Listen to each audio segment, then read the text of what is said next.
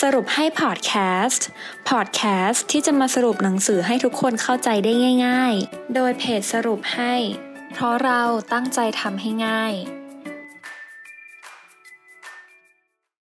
สวัสดีค่ะยินดีต้อนรับเข้าสู่สรุปให้พอดแคสต์นะคะสำหรับพอดแคสต์ในตอนนี้มิ้นจะมาสรุปหนังสือที่ชื่อว่าบันไดก้าวขั้นสู่ความมั่นคงทางการเงินก้าวอย่างมั่นคงสู่ฐานะการเงินที่มั่งคั่งคุณควบคุมเงินหรือเงินควบคุมคุณเราลองมาสำรวจทัศนคติด้านการเงินของตัวเองตั้งแต่วันนี้นะคะและความมั่นคงทางการเงินจะอยู่ไม่ไกลเกินเอื้อมค่ะสำหรับบันไดก้าวขั้นสู่ความมั่นคงทางการเงินนะคะแบ่งการนำเสนอเป็นสามหัวข้อใหญ่ค่ะหัวข้อแรกคือพาทุกคนไปสำรวจทัศนคติเรื่องการเงินเพราะทัศนคติไม่ว่าในด้านดีหรือร้ายนะคะย่อมเป็นปัจจัยสำคัญที่จะกำหนดทิศทางการใช้เงินเมื่อทุกคนเปิดใจจนพบทัศนคติที่สร้างปัญหาการเงินแล้วคุณก็จะสามารถจัดการกับปัญหาเรื่องเงินทองได้ง่ายขึ้นค่ะหัวข้อที่สองเรียนรู้โลกของการบริหารการเงินรู้จักกับวิธีการแก้ปัญหาทางการเงินในรูปแบบต่างๆที่มักจะเกิดขึ้นในชีวิตโดยยึดหลักเชื่อมั่นและพึ่งพาตนเองค่ะหัวข้อที่สามวิธีการก้าวไปสู่การร่ำรวยอันยั่งยืนซึ่งถือว่าเป็นนิยามสำคัญของการมีความมั่นคงและอิสรภาพทางการเงินที่แท้จริงที่จะสร้างความสุขถาวรให้กับชีวิตและดูแลเราไปตลอดตราบนานเท่านานค่ะเริ่มที่บันไดขั้นแรกนะคะขั้นที่หนึ่งอดีตของคุณเป็นตัวควบคุมกุญแจสู่อนาคตทางการเงินได้อย่างไรข้อนี้นะคะให้ทุกคนลองคิดไปในสมัยอดีตค่ะสมัยที่เรายังเป็นเด็กๆอยู่มีคำพูดหรือเหตุการณ์อะไรไหมที่มันส่งผลกระทบต่อทัศนคติเรื่องการเงินของเราบางทีนะคะเราอาจจะเคยสูญเสียของหรือว่าเคยลงทุนแล้วขาดทุนเราก็เลยมีทัศนคติต่อการเงินที่เปลี่ยนไปเลยหรือแย่ไปเลยลองคิดดูสิว่าพวกความทรงจำเหล่านี้หรือเหตุการณ์เหล่านี้ในอดีตนะคะเป็นตัวที่บดบังความสามารถเราในการที่จะหาเงินได้เพิ่มขึ้นหรือว่ามีทัศนคติทางการเงินที่ดีขึ้นหรือเปล่าบันไดขั้นที่สองค่ะเผชิญหน้ากับความกลัวและสร้างความเชื่อมั่นที่แท้จริงอันนี้นะคะให้ทุกคนลองเชื่อมความสัมพันธ์ระหว่างความทรงจำแล้วก็ความกลัวบางทีนะคะเราอาจจะกลัวการสูญเสียทุกอย่างสูญเสียเงินทองสูญเสียทรัพย์สมบัติเราก็เลยกลายเป็นคนที่ตะหนี่แล้วก็ขี้เหนียวค่ะหลังจากที่คุณรู้แล้วนะคะว่าคุณเนี่ยกลัวอะไรให้ทุกคนลองปรับเปลี่ยนทัศนคติค่ะโดยการพูดกับตัวเองว่าฉันเก่งฉันมีความสามารถฉันประสบความสำเร็จฉันสามารถทำเงินได้อย่างน้อยเดือนละ สองแสน การพูดอะไรพวกนี้เข้าไปในจิตใต้สำนึกค่ะมันจะทำให้เราเปลี่ยนความเชื่อเรื่องการเงินไปเองและมันจะนำไปสู่รากฐานการเงินด้านอื่นอีกค่ะบันไดขั้นที่สามซื่อสัตย์ต่อตัวเองขั้นนี้นะคะให้ทุกคนสำรวจจุดยืนทางการเงินค่ะถ้าเกิดว่าคุณมีรายได้มากกว่าค่าใช้จ่ายก็ให้นำไปเก็บออมหรือว่านำเงินไปลงทุนแต่ถ้าคุณมีรายได้น้อยกว่าค่าใช้จ่ายให้พยายามตัดทอนค่าใช้จ่ายและหารายได้เพิ่มค่ะสำคัญนะคะคือให้ซื่อสัตย์ต่อสถานะทางการเงินของตัวเองแล้วตัดสินใจเลือกหนทางต่อไปค่ะบันไดขั้นที่สี่ดูแลรับผิดชอบต่อคนที่คุณรักมีสามสิ่งนะคะที่เราควรลงมือทำตั้งแต่วันนี้เพื่อรับผิดชอบคนที่เรารักค่ะเรื่องแรกนะคะคือเรื่องพินัยกรรมถ้าคุณเป็นพ่อแม่นะคะหรือว่าเป็นปู่ย่าตายายเนี่ยควรทำพินัยกรรมแล้วก็ระบุผู้จัดการมรดกทรัพย์สินทั้งหมดที่คุณมีค่ะเพื่อที่วันที่คุณจากไปเนี่ยคน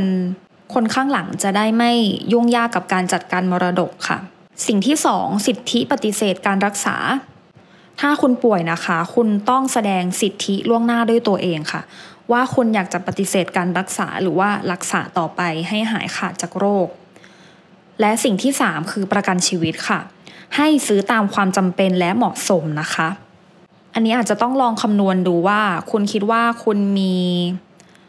ต้นทุนชีวิตเท่าไหร่และเมื่อวันที่คุณจากไปเนี่ยคุณควรจะมีเงินทุนกี่ล้านให้คนข้างหลังได้ตั้งตัวได้ค่ะบันไดขั้นที่ห้าให้ความเคารพทั้งต่อตัวคุณเองและต่อเงินของคุณค่ะเงินนะคะตอบสนองต่อพลังงานในรูปแบบเดียวกับที่คุณตอบสนองทุกประการ เงินจะเข้าหาคนที่ให้การต้อนรับและเคารพนับถือมันเช่นเดียวกันกับคนเรานะคะย่อมอยากอยู่กับคนที่เคารพนับถือเราถ้าคุณให้ความเคารพเงินของตัวเองคุณจะกลายเป็นแม่เหล็กดึงดูดเงินให้เข้ามาหาตัวเองมากขึ้นเรื่อยๆค่ะนอกจากพลังงานที่คุณจะสามารถตอบสนองต่อเงินแล้วนะคะยังมีวิธีการหาเงินโดยสุจริตค่ะซึ่งสามารถแบ่งได้เป็นสามวิธีดังนี้วิธีแรกคือทำงานหาเงินแต่เรื่องนี้มันจะมีข้อจำกัดด้านเวลาอายุและสุขภาพค่ะวิธีที่สองได้รับมรดกวิธีที่สามการลงทุนโดยนำเงินที่เก็บออมไว้นะคะไปลงทุนด้วยวิธีการอันชาญฉลาดเพื่อที่ว่าเมื่อคุณไม่อยากทำงานหรือไม่สามารถทำงานได้อีกเงินของคุณจะทำงานให้คุณค่ะบันไดขั้นที่หกเชื่อใจตัวเองมากกว่าเชื่อใจผู้อื่นให้คุณนะคะฟังเสียงภายในใจของตัวเองแล้วก็ตัดสินใจเลือกแนวทางการลงทุนด้วยตัวเองและลงทุนในสิ่งที่ตัวเองเข้าใจหรือเรียนรู้ได้ค่ะเพราะถ้าคุณไม่ฟังไม่ตัดสินใจแล้วก็ไม่ลงทุนในสิ่งที่ตัวเองเข้าใจนะคะผลสุดท้ายคือคุณจะสูญเสียบางคนเนี่ยอาจจะสูญเสียหมดตัวเลยก็ได้ค่ะเพราะฉะนั้นนะคะในการที่คุณจะลงทุนอะไรใหม่ทุกครั้งเนี่ยให้ศึกษาอย่างดีจนเข้าใจท่องแท้แล้วว่าการลงทุนแบบนี้ให้ผลตอบแทนแบบไหนค่ะเงินของคุณตัวคุณเท่านั้นที่จะตัดสินใจได้ดีที่สุดนะคะอย่าลืมบันไดขั้นที่เจ็ดเปิดรับทุกสิ่งที่คุณสมควรได้รับ